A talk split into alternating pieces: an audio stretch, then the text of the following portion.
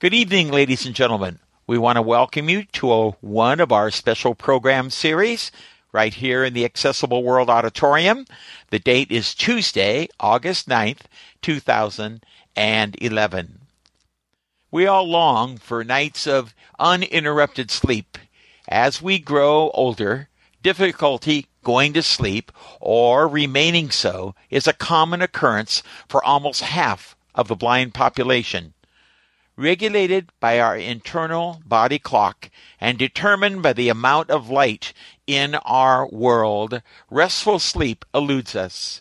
As night after sleepless night goes by, you count up the methods you've made, you've made and are amazed at the number of unsuccessful remedies you've attempted. If reading a dull book or lying in a quiet room has not brought you the rest you long for, what other options can you try? It is an established fact that good sleep makes it easier to face the day ahead and increases your chance for a healthier life. On this special program, William Hoos, a representative from Vanda Pharmaceuticals, will discuss this troubling issue. Is it really a disorder? What percentage of the population struggle with it? Why do sleep disorders increase as we grow older? How important is life in relation to sleep? Do sleep studies or clinics turn things around? Are there some for whom no remedy is possible? Is medication the answer or is difficulty sleeping something which must be accepted? Are there aids that assist us in uh, procuring the sleep we need which do not involve medication? When diagnosing a sleep disorder, what information can we record which will assist professionals in a speedy, effective solution? Are alternate therapies possible? Can a sleep disorder be entirely cured and how many are there? Does difficulty going to sleep or remaining so call for vastly different procedures in addressing this challenge? How important are dreams in a good night's rest? If you wish, you may take a survey at the below number or at the website mentioned immediately after which may help you in a beginning determination of sleep difficulty. If you think you might be affected, you can call 1 888 389 7033. 1 888 389 7033 or email info at N-O-N, non24registry.com. Info at non24registry.com to take a sleep survey or to learn more about an ongoing clinical research study. Those interested in taking the survey online can do so by going to www.non24registry.com www.non24registry.com. If you have just struggled through one more in a long period of sleepless nights or are just beginning to experience difficulty, this is a show you won't want to miss. Sleep affects how we feel and our relationships with others. Join us for a subject of vital importance to us all. and without further ado, I'm going to unlock this and introduce the outreach specialist for Vanda. He met our friend Rob Hansick in Bethlehem, Pennsylvania, I believe, and then we've been corresponding and talking to each other since. I'm honored to present at this time Mr. William Willie Hoos of Vanda Pharmaceuticals. Willie, the microphone is yours. Uh, hi, thanks, Bob. So I appreciate having everybody here, and I look forward to talking through. That was quite a list of questions, so um, I may not address all of those in directly and in full detail. So uh, any that I do not get to, please ask in the Q and A uh, portion. So, uh, kind of agenda. My plan is to try and talk for 10, 15 minutes, depending on if, if there's any questions that, that come in along the way. Uh, it may take a little longer than that to get through kind of my initial comments. And then uh, I'll be open to questions for as long as anybody uh, has and, and whatever they want to ask. Uh, one comment about uh, maybe before I get started, if there's if there's any questions or comments, uh, I'll, I'll take those. But again, I plan to kind of talk through the issues for 10 or 15 minutes. Uh, Bob, were there any questions or any comments that you wanted to say before I start? No, this is fine. We're looking forward to it, Willie. Thank you. Great. So I, have got to remember to press the microphone on and off. So, so basically, uh, what I wanted to do tonight was really talk about a sleep issue that's related to uh, the lack of light and is is very prevalent in the totally blind uh, population. But I can also answer questions about other sleep issues and some of those other questions. But what what I'll do is I'll I'll start and I'll talk a little about about the body clock, which is something that helps regulate our sleep, and then I'll talk about a little bit about what the symptoms and the problems of this disorder are, and then I'll talk a little bit about why um, why Vanda's working on it. And basically, the the short answer to that is Vanda has a uh, investigational medication that we're working on and doing a clinical trial to try and evaluate whether or not it works to fix this sleep problem and regulate the, the body clock. So uh, I'll start in with just talking a little bit about the body clock. So the body clock is a basically it's an internal clock that runs inside of our body in our brain that tell roughly it controls a lot of things, but the main thing it controls for the purposes of today is it controls when we want to be awake and when we want to be asleep. So it helps us kind of stay awake throughout the day. And then when it gets to be evening, it helps say, okay, it's time to go to sleep. And it helps us sleep and stay asleep through the night. Uh, and so that body clock is pretty powerful and so places that you may have seen uh, you know some already may be thinking of of non 24 hour this problem that i'm going to specifically talk about in the blind but uh, some of you may already be thinking about other places where the body clock has an effect in places like when the time changes when the time changes by an hour your body doesn't immediately adjust to that one hour change. So it, you know, the new time might be seven, but your body still is trying to wake you up at six. So that's an example where the body clock's pretty powerful and it keeps that, that time. Another is jet lag. Uh, or shift work, but jet lag, if, anybody's ever traveled a few time zones, you know that your body kind of stays in the old time zone for a while.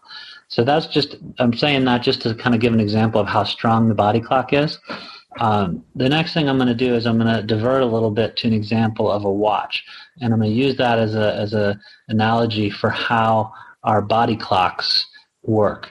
And so, if you think of a watch that runs a little bit slow or a little bit fast, and what it would take to keep it functional and working right. So if you think of a wristwatch, and let's say that that wristwatch was off by a half an hour, and I'm picking that half an hour, even though for a watch that would be pretty extreme. Most watches today are pretty accurate and they keep time within a few seconds a day. But think of a watch that's off by a half hour every day. So it runs slow. It runs at 24 and a half hours. And I'm picking that for a reason because that's related to our body clock. But so let's say that watch is running 24 and a half hours. Um, you would wake up tomorrow. You, you set your watch today. Tomorrow you'd wake up, and even though it would be eight o'clock on the real time, the watch would say 7:30 because it's fallen a half hour behind. It takes another 30 minutes for it to get to the eight o'clock on that watch. So what would you do to, to fix that?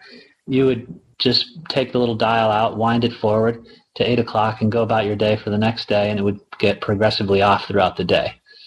Now think of the example of that watch, but instead of you wake up one morning and that dial has broken. So it says 7:30. You want to move it to 8 o'clock, but there's no dial to adjust it. So what happens? You can't adjust it. It stays at 7:30, and by the next day it says 7 o'clock when it's really 8 o'clock. And the next day it says 6:30, and every day it progressively gets more and more off by a half hour each day. Um, and you know, when it's off by a couple hours, you can probably run your day that way, and it's not that bad. But by the time it gets to be six or eight or ten or twelve hours off, uh, and 12 hours is a bad one because most watches don't keep the 24 hour time. So let's use a six hour where it's completely off from where it's supposed to be. It starts to become closer to useless because you, you don't know what time it really is supposed to be. So our body clocks are actually that same way. So sighted, blind, everyone has a body clock. And most people's body clock is not perfect at 24 hours. The average in the population is actually almost 24 hours and 15 minutes. So that means naturally every day the average body clock is trying to move by 15 minutes. But that's an average. So a lot of people are 24 and a half or even 25 hours, which means every day that the body clock is trying to move by up to an hour in some people. And so just like that watch, it would try to move, but just like with the watch, you can reset that clock every day. And the way that we reset the clock in the body is with light. And so it's the light we receive every morning and every evening that gives us that resetting signal. And so now I think you can see where a problem could emerge in those who are totally blind because that resetting signal is similar to the dial that can't reset the, the watch anymore. And so every day you're basically at the mercy of where your body clock is trying to take you. And so you start off, you're pretty much okay for one day. The next day, if you're someone who has a 24 and a half hour body clock, you move a half hour. The next day, an hour. Next day, an hour and a half is how far off you are from the day. So again, you know, you get off by a couple hours. It's kind of like going from New York to Chicago. I mean, or New York to LA. You're off by a few hours from those time zones. It's not the end of the world. You just sleep a little earlier or sleep or wake up a little earlier. But then it keeps going. And pretty soon it's the equivalent of your body's trying to be in Europe or in Asia while you're trying to still live on a city in the in the US. And and your body's telling you to be awake and it's the middle of the night. Your body's telling you to be asleep, and it's the middle of the day. And that's what this problem is. So that it's it, it's actually it has a name. It's a sleep disorder, and it's called non twenty four hour sleep wake disorder. Um, I'm not going to use that term a lot, but basically it means that your body clock is running at a speed that's not 24 hours. And um, the symptoms are that you go through periods where sleep is actually relatively good and normal, and you go through periods where your body is a little off and sleep's a little disrupted, and then you go through periods where it's really off and the there's strong urges to nap during the day when your body's telling you it's the middle of the night. And then you get around to the evening and in the middle of the night and the body's saying wake up it's the middle of the day and you're wide awake all night. And the severity of these symptoms vary. Um, and the other thing is, unfortunately, those symptoms of sleepiness during the day and wide awake at night have some overlap with people describing insomnia or even depression.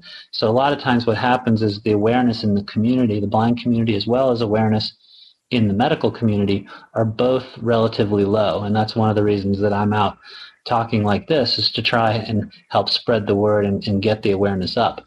But in the medical community, the awareness is low. So you go into the doctor, you tell them these symptoms, and they say, oh, you need a sleeping pill, you have insomnia, or you need an antidepressant, you're depressed. And often it's misdiagnosed that way and you know we want people to be aware that this is out there and it's a it's a real thing and I can talk more about the science if you like but the science is actually amazingly strong about showing how light affects the body clock, how the body clock runs at a speed that's not 24 hours, and also about exactly which cells in the eyes affect the body clock. All of that science has been really well documented um, in animals and in humans, both at Harvard and at Oregon Health Sciences are the two places that have done most of this research. So uh, the science is really strong. Uh, the problem is unrecognized uh, in a lot of medical fields as well as in the blind community. And so people are getting misdiagnosed. They're just being told to deal with it or they're getting, you know, they're being told they have insomnia or depression. So that's kind of the, the problem out there. Um, and, you know, when, I, when I'm out talking in the community, you know, I get some people kind of shaking their head like, I don't believe this. It doesn't sound right. You know, everybody has sleep problems. And that's true. A lot of people have sleep problems um, but then I also have people shaking their head like, finally, somebody understands me. You know, I've been misdiagnosed, or I've just been dealing with this, or I've been like this since I was a kid, and my parents always struggled, and I've continued as an adult. Um, so, so hope, I don't know whether the the group here is some of this is resonating. I look forward to the questions and comments once I kind of wrap up talking.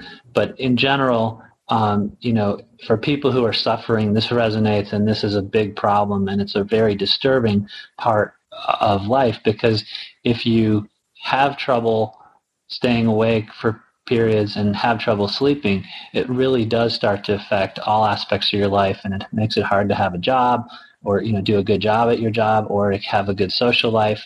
Um, I did a radio show and a gentleman called in and started talking about how you know he he actually had been formally diagnosed with this and his his body clock ran at about that 24 and a half uh, hours and he said that his wife would make their social schedule around the periods where his body clock was supposed to be okay so with a with a, if that example a half hour uh, off every day, it means that every 48 days your body marches all the way around the 24 hour clock.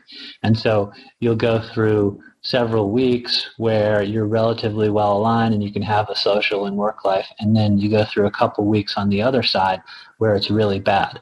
And then kind of there's a middle period. So uh, maybe some of that's resonating. Uh, some of the statistics are that uh, for those who are totally blind, it's between 50 and 80 percent of those who uh, are have some form of this and some level of it. So it's it's pretty, you know, while it's a rare disorder in the general population, in those who are totally blind, uh, it's pretty significant. Uh, and basically, you know, the estimates are it's almost everyone who's totally blind has some form of this, unless one of two things happens: either they have they kind of got lucky and their body clock is really close to 24 hours, or they um, they still have some of the light function resetting the clock, even though they don't have uh, vision and, and, sensible vision, and that is possible. And and that discovery was actually made by some of the work at Harvard and at Oregon Health, where they said there's some blind individuals who seem to still be responding to light even though they don't uh, see the light. And so that actually spurs some other scientists to find a new set of cells that are in the eye that are not related to vision but are related to the body clock. So that may be a little too deep in the science, but it's an interesting place to go if people have questions. Um, so 50 to 80 percent uh, have it, and um, because of that, Vanda has, has, looked and said, you know, this is a real problem. And we've been uh, developing the drug for a number of years and done some different trials on insomnia and other things, but realize that the drug is designed to work by moving the, the body clock and basically resetting the body clock instead of uh, using light to do that when light's not available. And so uh, the, the, the investigational medication is called tasimelteon, and it's in clinical trials right now in the phase three clinical trials, which are the last trials to be done before we submit to the FDA. Uh, we have about 25 sites around the country that are doing this study. Uh, and so it's in most of the major cities. We provide all the transportation to get to the to the offices to for the medical exams. Everything else is done in the home. Um, and I can answer questions. People who are, participate are compensated for being in it and the numbers that are listed in the on the bulletin board here, uh, the eight the eight eight eight number as well as the website is where you can go to get started in the process of the clinical trial. Uh, basically, uh, the first thing we have uh, folks do is they actually call Vanda and just take uh, a real brief uh, sleep survey that helps us understand who's out there. And then if if you're in interested, we actually donate twenty five dollars to ACB uh, NFB or BVA, whichever you specify, uh, for, for those who take that survey.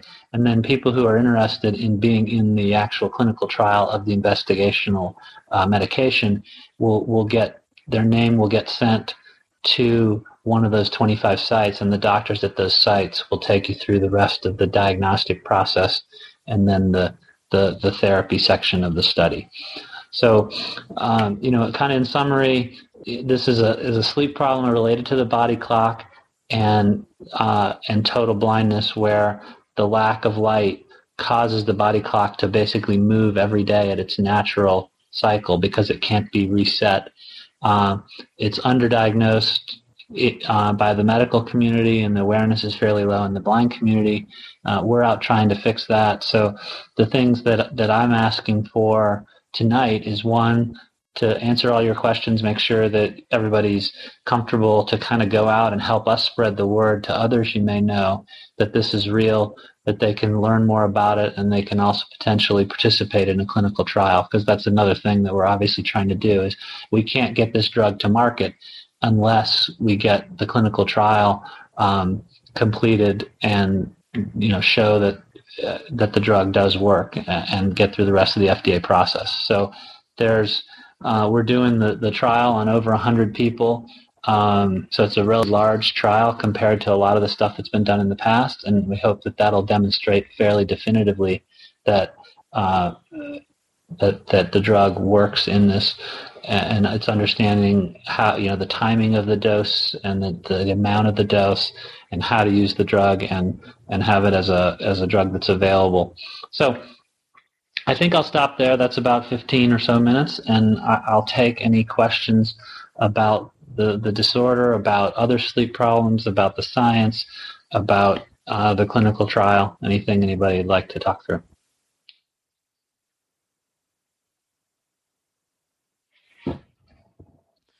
Okay, well, again, let me say if you don't have a microphone and you have a question, hit F8, write your question. Don't worry about your name. It pops up there. Write your question and enter, and Susan will watch that. Uh, this group, the size of it, and I know a lot of you people would just let you hit the control key. And if we want to make sure everyone who has a question has had the opportunity. Let me uh, say one thing and ask uh, Willie. I call him Willie because I've known him now uh, to respond.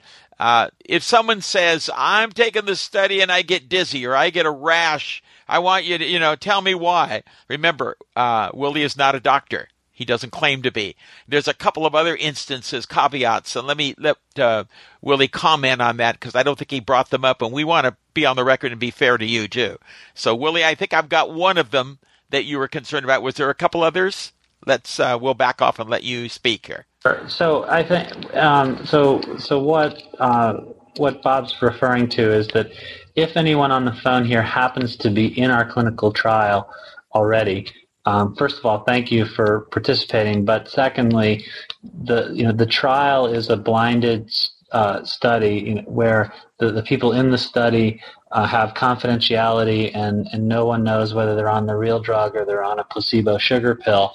And so, you know, any side effects or anything like that uh, is just not something that is supposed to be discussed directly with the company. It's supposed to be discussed with the doctors running the study. And that's just a standard FDA kind of rules. And so I just wanted to say that. And then the only other thing is I'm sure that somebody has in their mind is how much compensation are you paid for being in the study?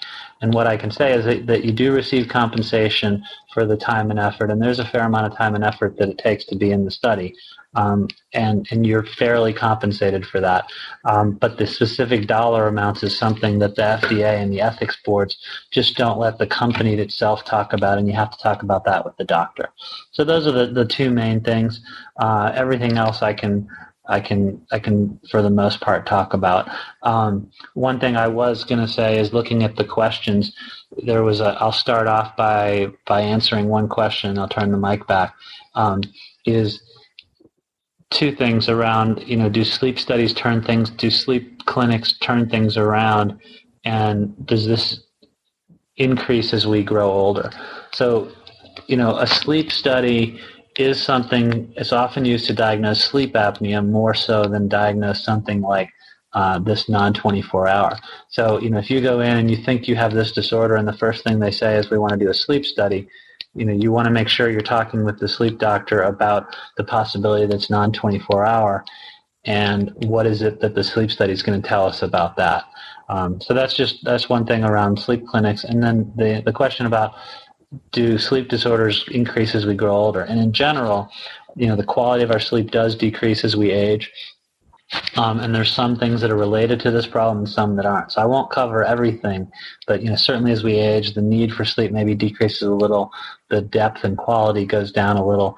But when it comes specifically to the body clock and these and this disorder, it also probably increases in severity as we age because when we're young, uh, and by young I mean teens and even into the 20s, uh, the body clock is not as strong. So that signal of when to be awake and when to be asleep is still there, but you might be able to just kind of fight through it and sleep anyways. Even though you might be tired when, when you're off cycle, you can probably still sleep relatively well. Whereas when you get into your 30s and 40s and certainly beyond, the body clock starts to kind of have a tighter hold on when you can wake and when you can sleep. So people who travel a lot, jet lag gets worse as you age, but uh, the time change gets more severe on people as, as we age. But so does the non-24 hour probably. The science, you know, because it's a small disorder and there hasn't been huge studies on it, it's not known specifically in non 24 hour that it gets more severe as we age. But anecdotally, I've heard people describe that and it matches with the science and the understanding that the body clock takes a tighter hold on when you can sleep and when you can't as we age. Okay, uh, who who has the first question? Just uh, it's kind of queuing up like you're at a bank. Hold the control key down, and when someone's done, always let the speaker answer, but then uh, come in again. But we'll make sure all of you who want to ask questions get the opportunity. So, who seeks the floor first? Hi, my name is Joan Leonard, and um, this is very, very interesting to me because I've had this problem most of my life, if not my whole life, really. Um, my question is how risky is it? Um, I'm not a young person. Well, I'm not an old. Well, I'm 71 years old, and um, and if possible, I would like to try to participate in the study. But then I was wondering, how risky is this um, drug? Suppose I would not be put on the placebo, but on the regular drug.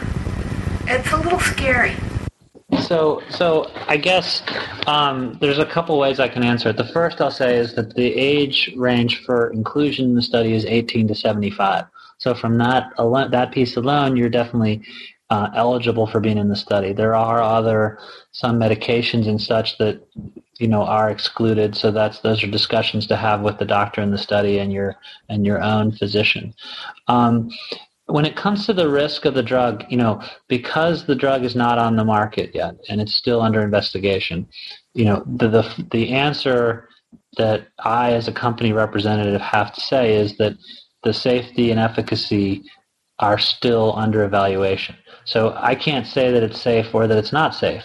Um, but what I will say is that uh, you that's exactly the topic to discuss with the doctors who are running the study, and and they can walk through the other studies that have been done, what side effects have been seen, um, and uh, and that's just really the best way to make the decision. And you know, I, I understand completely that it's a it's a it's it's not an easy decision because you know there's some someone has to be some of the first to take the drug. You know, I, obviously there's a lot of steps. It's not like this is the first. You know that the drug was just discovered in a lab a couple months ago and it's now being tested in this trial it's been under investigation for probably 10 years or actually a little more i believe. You know they do the studies in animals and then they do initial smaller studies in uh, in people before getting to this stage of the study. And that's the the details of that are what the doctors can walk you through. Um, but as a company representative before it's on the market that's really the extent of what i can say. Um, and it's obviously you know you can be a you can you can you can consider being part of the study. You can obviously drop out at any time if you're uncomfortable with anything. Um, the first month of the study is actually a formal diagnosis, so that's one of the benefits of being in the study is um, that you get to get formally diagnosed and know that this is a problem that you're suffering from, and then uh, the the next part of the study is where you take either the drug or the placebo sugar pill, and um, and help evaluate and get the product to market. You know, the only other thing is that I can say is that you know we need to get there's a therapy needed by the community for this, and um, so you know, we do need people to to to make that informed decision uh, about being in the study. Bob, I see that Howard has written here that he has a question, and I don't know whether he has a mic or not. So, can we see whether he has a mic or not? And if he doesn't, he can text chat it to me. If you get the sleep study, or if you get a sleep study, is there that you should tell them when you get sleep study besides your sleeping habits? We get that, uh, Willie and Susan. Uh, yeah, we can. We, the next time we'll back off whoever. Who was it that uh, wanted to ask a question? But this sounded like Laurie over here. Uh, Willie, did you get that? Okay. So I didn't. I couldn't really get all that question. It was something about sleep studies, but then it cut out. But try it again, please. I think it was Lori, but I'm not sure. If you get a sleep study, besides telling them your sleeping habits, what should you tell them to get the best results? And should you get a sleep study? So, so a sleep study, you know, traditional when we say sleep study, because some people call this a sleep study, this clinical trial, but usually when people are referring to a sleep study, they're talking about going into a lab, getting hooked up with all the wires and cords to get evaluated for sleep apnea. And sleep apnea is where you stop breathing during the night and that causes you ne- never to get a full, deep, restful night of sleep. Uh, it's often associated with uh, with obesity because as our, as we gain weight, our neck kind of gets heavier, and that makes it more likely that the airway closes during the night. Um, so the traditional sleep study, you know, if there's a possibility that you have something like sleep apnea in addition to the non 24 hour, the sleep study can help kind of disentangle those and make sure they both get treated because you could have both and need to have both treated. But for the non 24 hour specifically, if you know if you're totally blind and you have periods of good and periods of bad sleep, um, or even if those periods aren't real recognizable, that you have those times where you feel like you're kind of flip flopped and wide awake during the night but really tired during the day, and it just doesn't seem it seems more than it should be, but then there's periods where it's better. Um, if those are the symptoms and you're totally blind, then you know because it's 50 to 80 percent likely that this is an underlying problem. The sleep study is not a diagnostic for this. Right now, there is no um, clinically used formal diagnostic. Uh, usually, what they do is try to talk through a sleep uh, try and you know do a, cl- a, clinical exam and ask about your sleep habits, they may ask you to keep a sleep diary. Because one thing that does happen is over a couple of months of keeping a sleep diary, you can start to see that there's periods of good and periods of bad. Because you know, the, and the reason for a diary is because it's hard to remember back too far in your sleep. And you know, I, I mean, if I asked everybody, how did everybody sleep last Thursday? You know, it, I couldn't remember. I know I've had some good nights and some bad nights, but it's hard to remember a specific day. So that's where a sleep diary can be really helpful. And, you know, a sleep diary can be as simple as what time did you go to bed? What time did you wake up? Did you did you have a good night's sleep or did you wake up a lot during the night? And then how did you do during the day? Did you take naps? Did you have urges to nap or not? And that's kind of a simple sleep diary. So, so from a formal diagnosis, a sleep study in the lab is not really directly related to the non 24 hour. Um, but it could be something that a doctor finds useful as they try to better understand. Um, when it comes to a formal diagnosis for non 24 hour, sleep diary is really about as good as they have right now. It's one of the things that Vanda is also working on is to help develop tools for the physicians to use to more formally diagnose it.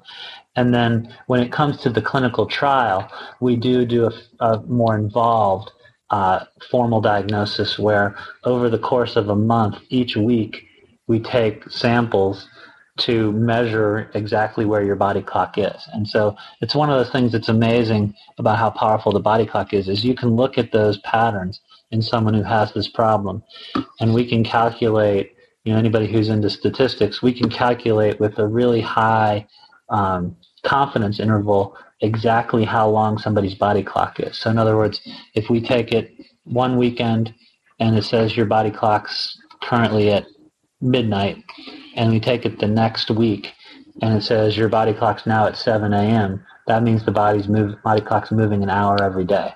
Somebody whose body clock moves 53 minutes, they move you know, 53 minutes times seven uh, over the course of seven days. And it's pretty, it, you know, to me, it's one of those things that's just, you know, if, if you're living it, you, you see it, but when you, when you see it in the, in the data as well, it's, uh, it's, it's, it's one of those kind of powerful things about how our bodies work. Okay, great. Let, us see if Howard, I see the note up there, if he has a mic here. So back away and let him try, and then we'll, we'll get others. Howard, do you have a microphone there? Okay, we're not hearing you. Write your question up there. Hit F8, write your question and enter, and we'll see it. Okay, next question, please. Pete DeVasto here. Um, I am one of the people that Willie mentioned at the beginning who um, I had a problem where I would go to sleep on time, but I'd wake up in the middle of the night and I needed something to help me get through the rest of the night. So my doctor prescribed a sleeping pill and he said, Oh, my patients use it for months at a time. And so just feel free to do it. Well, five weeks later was a week before the presentation in Reno, and it just totally did a number on me. Um, I wound up purging myself of that medication.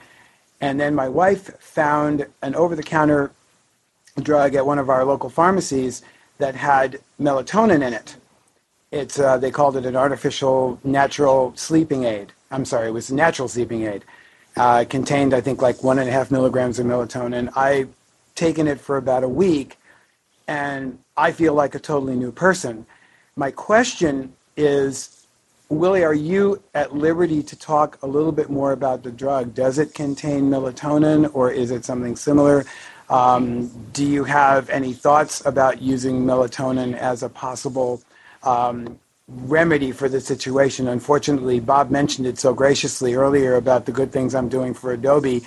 I really don't have the time to go through the sleep study much as I would like to.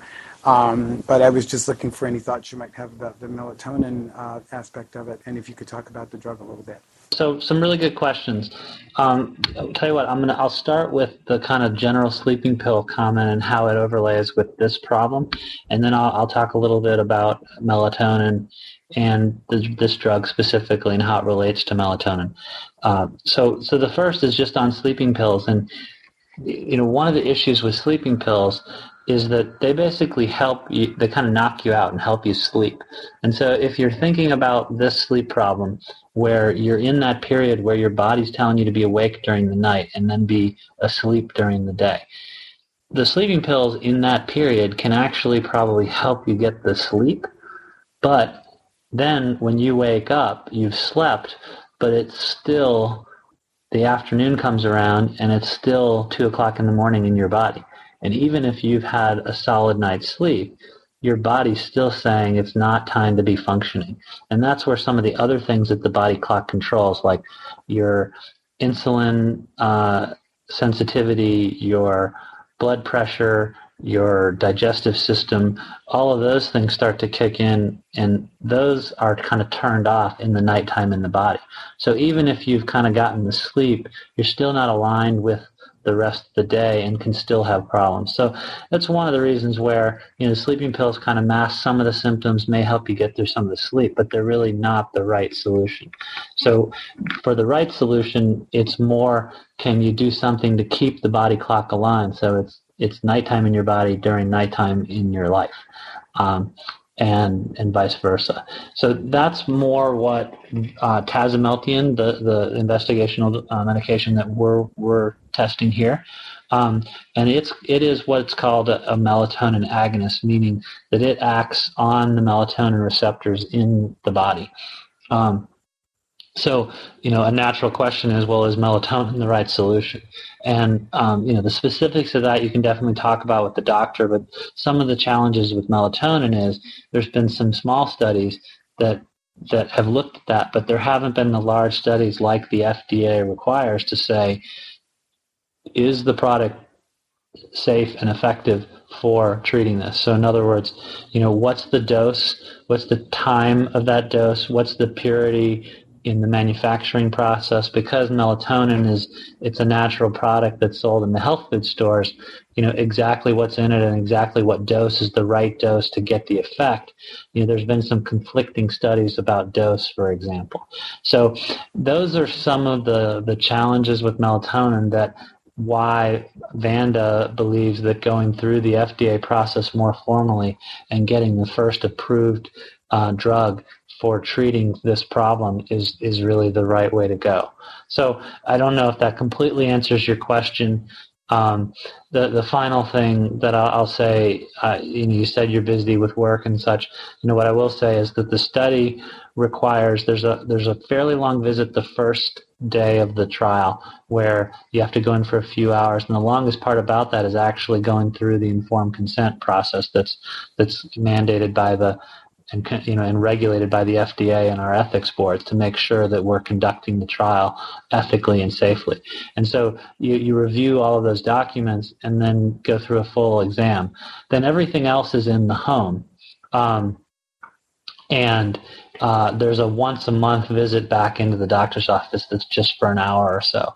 So we provide the transportation, uh, and most of our places are pretty flexible. So you know, if you've got work conflicts, they can possibly do it on a Saturday or do it pretty early. Um, so you know, even if over the you know over the course of the study, which altogether you know with the diagnosis of about a month period and then the six months of taking the drug or a placebo, it's six, seven, eight months total. Yeah, it's not. It's a once a month visit, and other than that, it's it's it's taking the drug at home and calling into a phone system for a quick two minute sleep diary. So it's not a, a huge commitment that necessarily gets in the way of work, but we absolutely understand that it, it, it doesn't work for everyone. Um, I'll go ahead and also answer that is it available in Canada? So the study is being done in about 25 sites in the U.S. It's not being done in Canada. There are actually a couple uh, sites in Germany as well, but not in Canada. Okay, Martin Nelson. We're going to back away. He's unable to get a mic and he has a question here, he says up here. Martin, you're on. Okay, thank you, Bob. Um, I have some doubts about distinguishing between blind and not blind. Let me give you a specific example myself. Um, I'm 69 years old I've been totally blind almost all my life. My mother was a sighted person, and she is she described the symptoms that she had when she was elderly, which are the same symptoms that I have now. That is to say, waking up during the night, not being able to sleep. She would walk around during the house during the night, and then during the day she would fall asleep. I don't walk around because I might bump into the walls or something, but I tend to read a lot at night when I wake up and can't fall back to sleep. And then during the day, if I'm lying down and listen to a newscast, I end up sleeping through it. Part of what I contribute this to be is since I'm retired and not very active, I thought that might be part of the problem. But the question I have basically is since my mother, who was sighted, had the same symptoms that I have being blind, I question whether you can distinguish, you know, between the group of blind people and the and the and the rest of the non-blind population with regard to, you know, to the symptoms. And one last quick question is, will this medicine be directed only to the blind community, basically, or is it meant to be used by the public in general? So, so Martin, um, all all very good questions. So, a couple a couple comments. So, as far as the overlap with symptoms, you know, I think I, I, mentioned a little bit that as we age, all kinds of things happen with sleep, and that kind of force of staying asleep through the whole night definitely gets weaker as we age. So that waking up in the middle of the night um, and being up is is pretty common as we age, um, sighted or not. Um, and same with you know if you're if you don't get full nights of sleep, then you have some tiredness during the day. I think the distinguishing it uh, I'll, I'll, comment two ways on that. One, uh, because your mom had the same thing, and you know, there's a chance that this just age-related changes in sleep.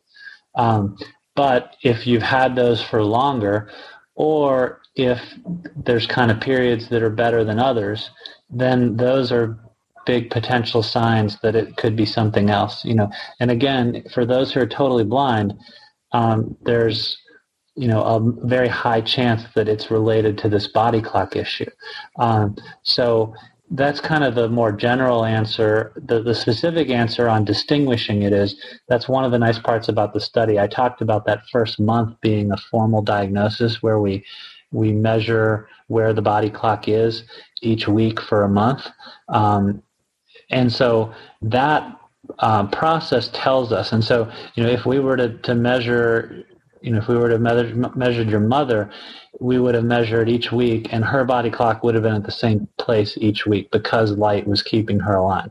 Whereas, you know, if it's someone who's totally blind measuring the same thing each week, there's a chance that it's not moving. And, you know, it, there's a, a significant number of people in our study who get to the screening part and end up not having non not having the, the 24 hour uh, the non 24 hour sleep wake disorder, they have something else that's causing their sleep problems, but it, it, their body clock's not moving.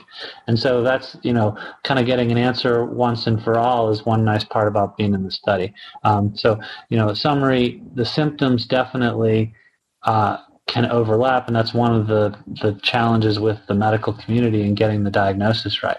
But when it is at, from this cause, there's a lot higher chance that we can fix it with the right treatment that addresses the problem versus just trying to do things that mask it. Okay, uh, Margaret Roman is up there. Thank you. Um, excellent presentation. Um, I have a question. Um, this idea of the sleep journal or sleep diary has always been a little confusing to me when I think about it because how, how do you distinguish, or are you expected to be able to distinguish between um, sort of unexplained awakening during the night versus, um, you know, something like hearing a noise outside or your partner needing a glass of water or what have you, where there's an actual, you know, cause as to what might have awakened you. In other words, I guess what what is, and I realize this is very specific, but I mean, what what are they really looking for in a sleep diary besides when you, you know, think or try to go to sleep and when you woke up? Thank you. So I'll try to give a brief answer there. I see some questions piling up. Um, in general, the the diary just tries to show uh, is there some pattern to the awakenings and the napping, the awakenings during the night and the napping during the day. Um, what I'll say specifically, the kinds of things that are different when somebody has this problem than when it's just someone that has is awoken by a partner or by noises is that they'll that when someone has this, depending on how fast their clock is moving, they'll have some time where you know maybe they're having some awakenings from noise and others, but then all of a sudden they'll enter this period where there's a few days or even longer in some where instead of saying, you know, I got woken by the dog and I was up for a half hour, an hour, and I did some reading and then I went back to sleep for a couple hours, they'll say, you know, I woke up at three and I felt like it was the middle of the day, and I just stayed up the rest of the night and went on with my morning when morning came. That's the kind of stuff that starts to happen. And again, that's the more extreme, but you see those kind of more extreme days, and then you see, you know, back to just kind of the more routine awakenings where something goes wrong. And then likewise, in those same periods, there's periods where they say, you know, I I was just going along and the mid morning hit or mid afternoon hit, and all of a sudden I just felt like I needed to be asleep. And I took a three hour nap, not a short little nod off for a half hour. So again, I'm, I'm kind of listing some of the extremes, and it's not always that um, that severe. But those are some of the differences that you start to see in the sleep diaries. But at the same time, um, you know, the sleep diaries are not a perfect diagnosis for this, and that's where Vanda uh, is working on having a better tool for the doctors to use to, to distinguish that. And that's something that we're doing in the study in a lot more detail. Okay, and uh, let me say quickly that Pete says that if he got the placebo, he would really be in trouble working and so forth. When he's the guy who talked earlier about he worked and he couldn't go to the study, and that was a worry. But anyway, okay, we're trying to see these questions up here, and uh, some of the guys know the old rules, and it's just we'll do these and then we'll make sure that everyone's had a chance. Pat Seed, you're next, please. Pat, are you there? Okay, Marsha Moses. Um, good evening, uh, Willie and everybody. Um, I actually started the study, and I this was back in November, and um, I went through the questionnaire and, and, and read the uh, literature and everything. Uh, the thing is, is uh, uh, my liver enzymes were too high, and Vanda decided that I guess they weren't going to uh, continue with this. This was in Ann Arbor, Michigan, and I haven't spoken with uh, the coordinator of the study at that particular point since December of uh, 2010. I'm just wondering if there's any way I can get back into the study or if Vanda has dropped me. Actually, uh, Willie, I do have your cell phone number, which was provided to me uh, by someone from Boston. Uh, what uh, what do I need to do? So again, this is in that gray area of people who potentially were in the study that that um, I need as a company representative. I need to minimize the interaction. But let me just ask one clarifying question. So, did you did you the liver enzyme you did you didn't take the, you hadn't started into taking the drug that was in the initial evaluation is that right yep that is correct I'll do is I'll just try to explain a little of kind of the reasons why that stuff is designed in the study. So this isn't anything specific with, with your scenario.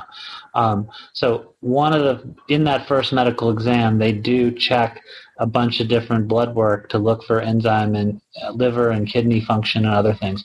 And the reason is whenever a drug's in this evaluation phase, one of the things that the FDA is always worried about is does it have a chance of making people sick in the liver or the, the kidneys because those are the things that, that metabolize the drug.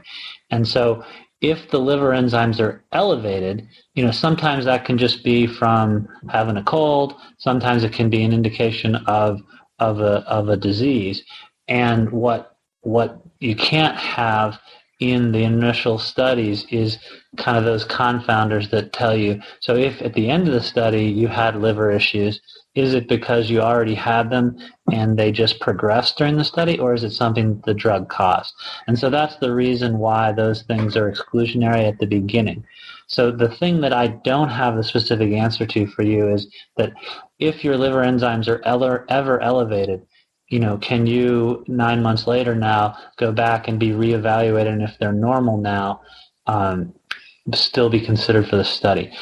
I don't know the answer to that, but that's definitely worth calling uh, the, the the place that you originally were were talking with, and and if they are allowed to reevaluate you, to to do that because you know I, I do believe that some some of the levels that are exclusionary can be transient and not indicative of a disease.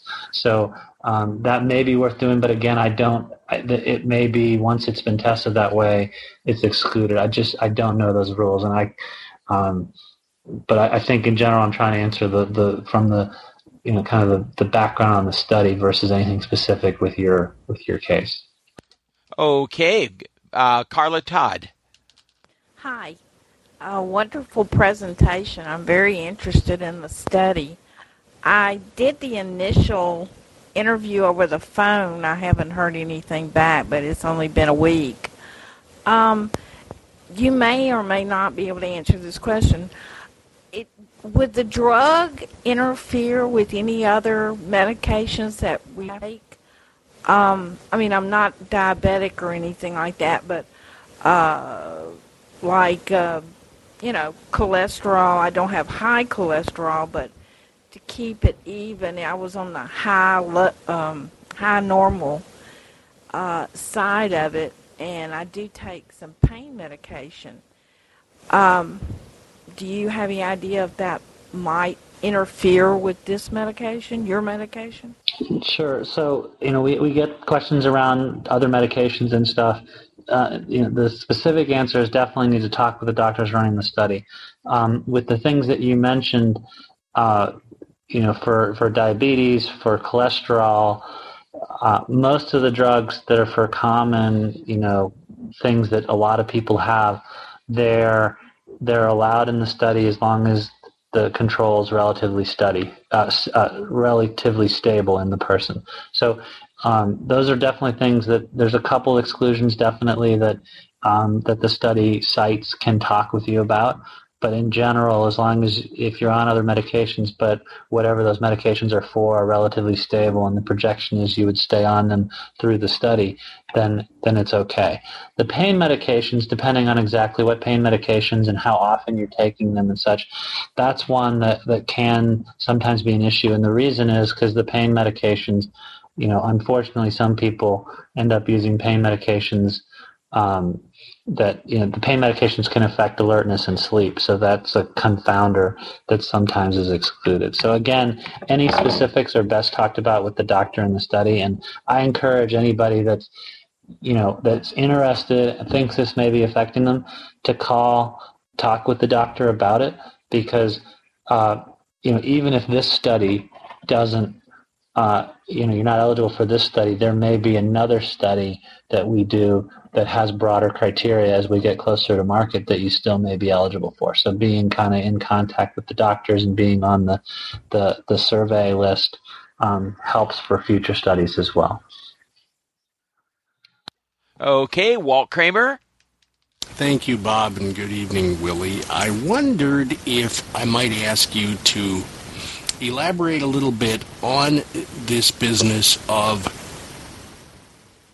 the effect of light and the effect of, I guess, not being able to process light as we should or as I should as a totally blind person. I, I'm just a, little, a bit curious as to, I, I'm not meaning to imply that I don't believe it. I just don't fully understand why it is such an issue because it seems to me that if I go outside, I'm being exposed to as much light as anyone else surely there's some clarification that you could offer. Sure, absolutely. And you know, you'll have to. I have to go a little more technical to to get into some of the answers, but I'll take a couple minutes and do that because uh, it's. A, I think it's a really important thing. And you know, that question of is this really real? Can I get it some other way? Um, is is very common.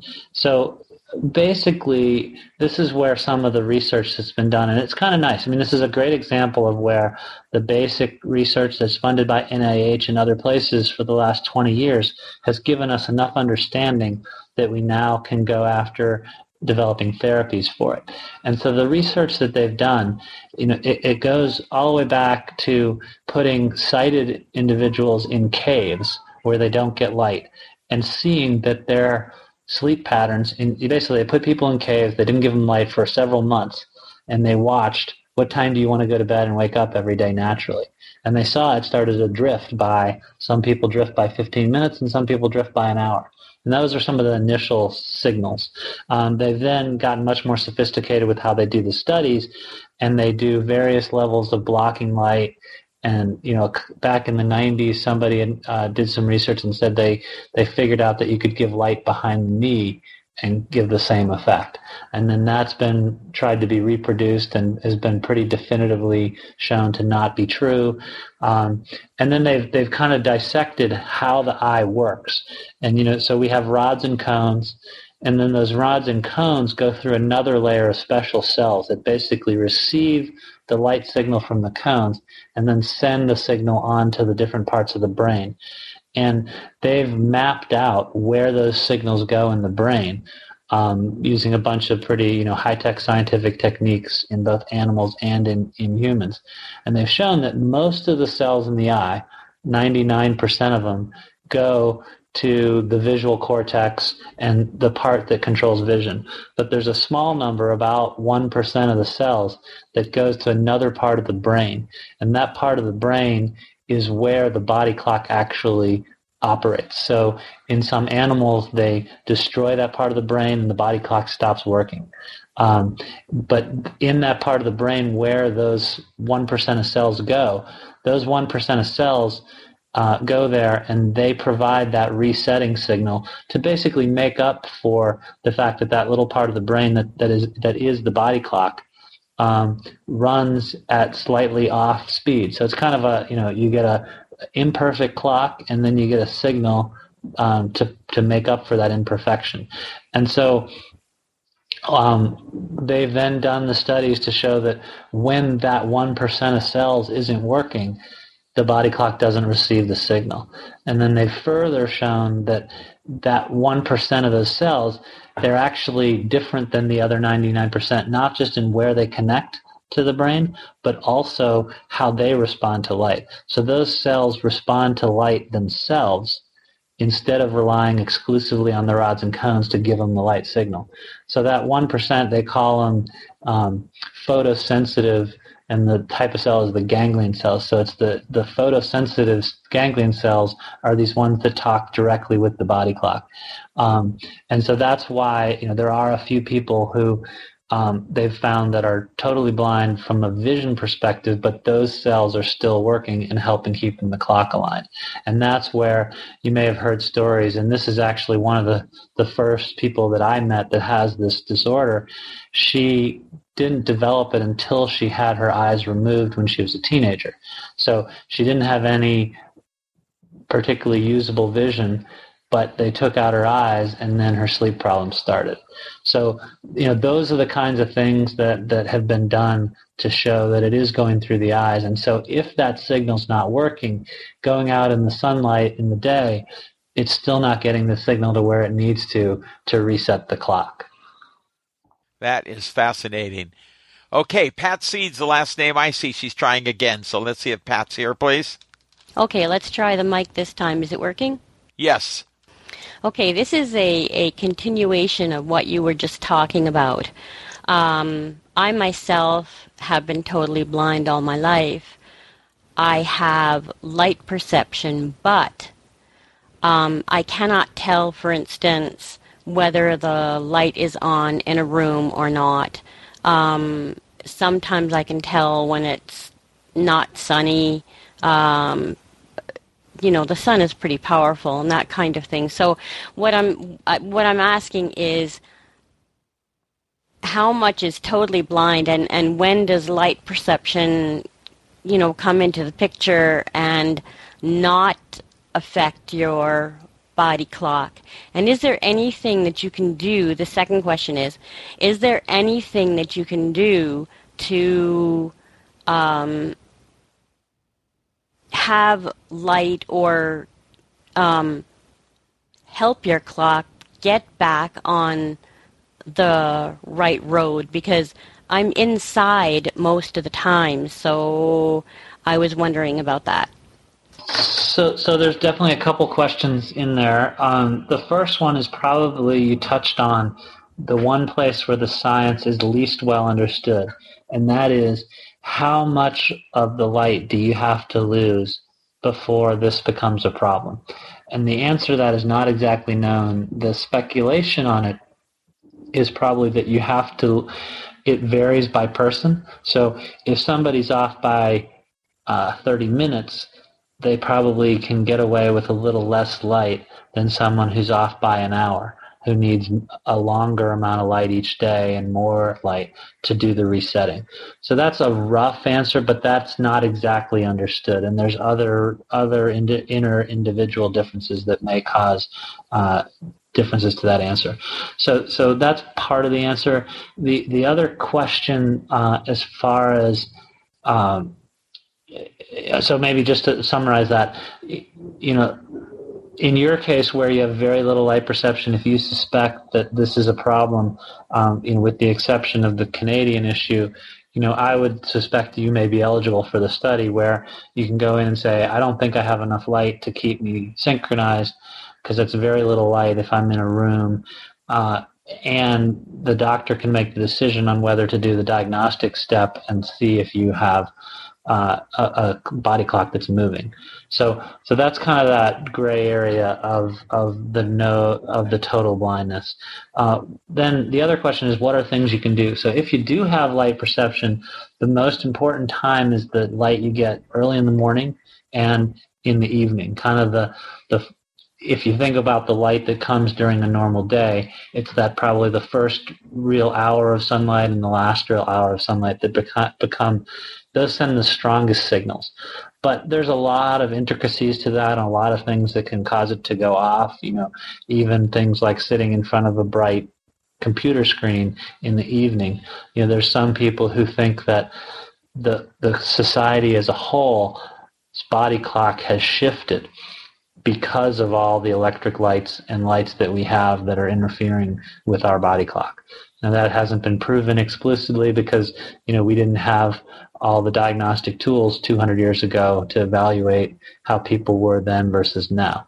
Um, so uh, you know there's some suggestion that that just the light. I mean, so definitely the light we get can be some of what can help. Uh, and the brightness of that light, there is a little bit of a dose effect with light. The brighter the light, the more it can shift the body clock. Um, so, but we don't know exactly how much you have to lose. And then, then the others, you know, we, we wish that there were other solutions, and especially if we talk about someone who doesn't have that light option at all. Um, but the reality is that there are not. Um, it, it's been pretty well studied, and if your if your body clock is really close to the 24 hours, you can use things like social schedule and meals and exercise to help keep the body aligned. But it really can only do a couple minutes a day. So if you're off by more than a few minutes, those things are not going to be strong enough to keep you kind of locked in, and and you're going to kind of slip by and, and keep moving around the clock. So hopefully that helps Let's hope so. Uh, Howard is going to try again. So everybody back away. Howard, you're on. Okay, we don't hear him. Is there anyone else, especially someone who has not spoken? Just fire away here. Lean on the control. I'll back off, and everybody, let's see what happens. Yes, I have something. As I have sleep apnea, I was not able to participate in your study. Would a board certified sleep specialist be able to determine whether or not I have the 24 hour wake condition, or, or would there be anything that I could do to determine whether my body clock is okay or not? Oh, um, Leslie, let's let uh, uh, Willie answer the question, please. So, so um, as far as you know, should would a board certified sleep physician be able to diagnose this? Um, Yes, most board certified sleep physicians should know about this and be able to do some of the diagnosis. But, you know, I mentioned some of the problems earlier that, you know, a sleep diary is limited in exactly how good of a diagnosis it is, uh, it can do. So, and, and even in the sleep community, because this is a relatively rare problem, you know, a lot of those doctors can be more focused on sleep apnea and some of the other things.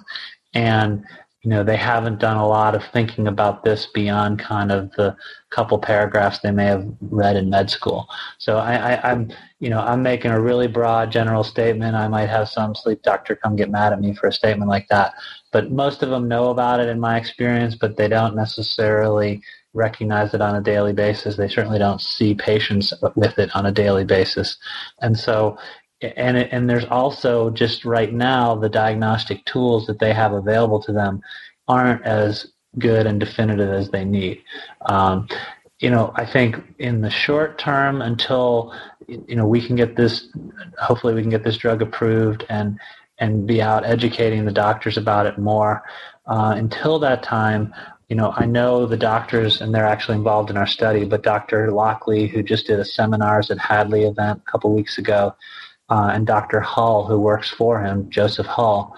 Um, I know those guys, they're on the Harvard Medi- Medical School uh, website, and they do take questions and help refer you to doctors that they know can help do the diagnosis. Um, so in the short term, that's something uh, that you can use them as a resource, and that was uh, Steven Lockley and, and Joseph Hull. Okay, anyone else who has not spoken, please? Does prematurity have anything to do with this kind of sleep disorder? Have you noticed anybody coming up that um, had trouble later in life, um, or or when they were younger and, and, they were premature and had had a lot of trouble with sleep? So, if by by prematurity, if you mean the the, the ROP, um, that is unfortunately one of the causes that you know causes uh, the the lack of light and and uh, causes the non 24 hour. So if that was the question, then yes, um, many or most of the people with ROP have some level of this problem. Um, uh, my name is Bonnie, and I'm curious to know how much we are affected by a dream life we don't remember, and whether there have ever been any studies done on people who don't remember dreams. I very, very rarely do. My mind is very active. I have a hard time turning it off. I sleep very well, I think, but I am curious as to know um, what studies have been done and if there's any research about the effect of not being able to remember dreams on a person. Uh, I know that you, I do realize you can dream without necessarily remembering dreams. So this is where we cross into some of the things that I'm definitely not a sleep expert on all counts, uh, and and I'm definitely not an expert on dreams. The the little I know is that. Um, as far as remembering dreams, it's very normal not to remember dreams. In fact, most of the dreams we have uh, people don't remember. And a lot of whether you remember them or not depends on exactly when you wake up in, rel- in relation to those dreams. So, you know, as you get closer to the end of the night, it's more likely that you're having a dream right before you wake up. And if you wake up right from a dream or close to a dream, I think it's more likely that you remember it. As far as the content and the different things that uh, dreams imply and, and such. There's definitely been tons of research on that. Um, I think there's conflicting information. You know, there definitely dreams are one of the places where your memories are being stored, so they tie in. You know, emotional things from the day get tied in with other emotional things from your past, and that's where you can get some, you know, strange dreams after a, a tiring or emotional day. But and a lot of that stuff is pretty well understood. I don't know of like a great uh, review article that kind of tells the whole story of what's known and what's not known. It's something that uh, maybe I'll try and look up. But you know, it's it's one of those things where if it hasn't been done, you know, we need a whole issue of Scientific American that kind of covers everything that's been done at that kind of level of audience. I think would be a, a nice article. Hopefully that helps. You did, and I got to tell you, when my sister was young, she could tell, remember every dream. I used to call her Channel 7 because she went on and on for an hour on her dreams. Anyway, uh, one or two more questions, for someone who hasn't spoken because the hour is growing late in the East. Um, so who has a question, please? I have a question. Um, is there, um, I live in South Florida, so is there a place near me where, where um, I can sign up uh, for this? Yeah, so the, there are, like I said, there's about uh, there's about 25 sites in the U.S., and so they're pretty broadly uh, covered around the country. And even if you're not real close to one, uh, we may be able to provide transportation. So specifically for South Florida, we have sites, uh, one just outside of Tampa and the other one in Miami. Um, so uh, certainly anywhere in the the south uh, the south side on the east or west coast of Florida is is fairly accessible. Um, if you want, I can just real quickly run through the other sites. They're also available on the on the Vanda website uh, and on clinicaltrials.gov. But um, it's basically Washington D.C., Cincinnati, Atlanta, uh, Ann Arbor, Detroit, uh, uh Philadelphia. And I want to just do them in order. So uh, Chicago, Denver, New York, Pittsburgh, uh, St. Louis, Boston, Minneapolis, uh, Palo Alto, San Francisco area, uh, Daytona Beach, Miami, uh, Columbus, Ohio, Houston, uh, Phoenix, Dallas, San, L.A., Oklahoma City, Tampa, Columbia, South Carolina, um, South uh, Orange County, LA, and uh, Portland, Oregon. And Francis, call 1 888 389 7033. 389 7033. Last question, please. Who has not spoken yet? Well, Willie, on behalf of Accessible World and our special program series, we want to thank you. You're really good. You really worked hard to prepare for this. We rehearsed a lot of correspondence. We salute Vanda for trying to make life better for blind people and getting a good night's sleep is a big step forward. We thank you so very much. Uh, again, thanks for having me. I hope I answered every all the questions. Um, I'm sure you can go through Bob to get a hold of me uh, for any further questions, emails. Uh, the easiest, and, and Bob has that, and he's welcome to share it with anyone. Uh, as far as you know, just kind of summary notes. Appreciate everybody's questions and and and listening. I hope you know there's definitely a lot of great questions. This is an important topic that you know would ask for your help in spreading the word, as well as consider for yourself and others to participate in the study to help us get this treatment out there. Um, the the couple things that I didn't mention that so the 88 num- 888 number. There's also uh, our survey you can do online, which is at 24 or I'm sorry, um, non24registry.com. Uh, so that's non24registry.com. Uh, so you can go there. You know, Google searches are, are pretty well indexing this now, so you can find it that way. Uh, and if you do have other people, either I think you said they were going to record this session, but I believe you also um, the the session that Dr. Lockley did a couple weeks ago at the seminars at Hadley, titled "Sleep Light and Your Body Clock," was also um, was also a good uh, a really good cover of the topic that if you're you know somebody missed this they can listen to that on the seminars at hadley website uh, I, see, I saw the question pop up how long do you uh, remain in, in the registry and so that's it's totally up to you so um, I believe I'm not sure they, they tell you that when you call in about how what our policy is for maintaining the, the list um, but you can call back at any time and, and ask to be taken out of it um, you know, you can say, I'll take the registry, pass me to the research site, and then take me out of the registry. You can take that. You can say that so you don't get called in the future if we're doing another study. Um, and you actually don't have to go straight to the registry. You can also call the research sites directly uh, in any of the cities I mentioned. And the best place to find that is either on the Vanda website on the page that talks about the clinical trial where it lists all the sites and their phone numbers, uh, or also on the clinicaltrials.gov site. If you search for Vanda and the study, you'll see a list of all the sites. Hope that's helpful, and uh, thanks again, everybody, for all the great questions. Okay, and thank you again, Willie. Thank you, everybody, for coming. In two weeks, the 23rd, Ira Fistell again, our scholar on Mark Twain, a Connecticut Yankee in King Arthur's Court. He does most of the work, and you'll enjoy it. He does a good job when we record those. Yeah, we ought to have thousands of hits on this program. Thank you very much for coming.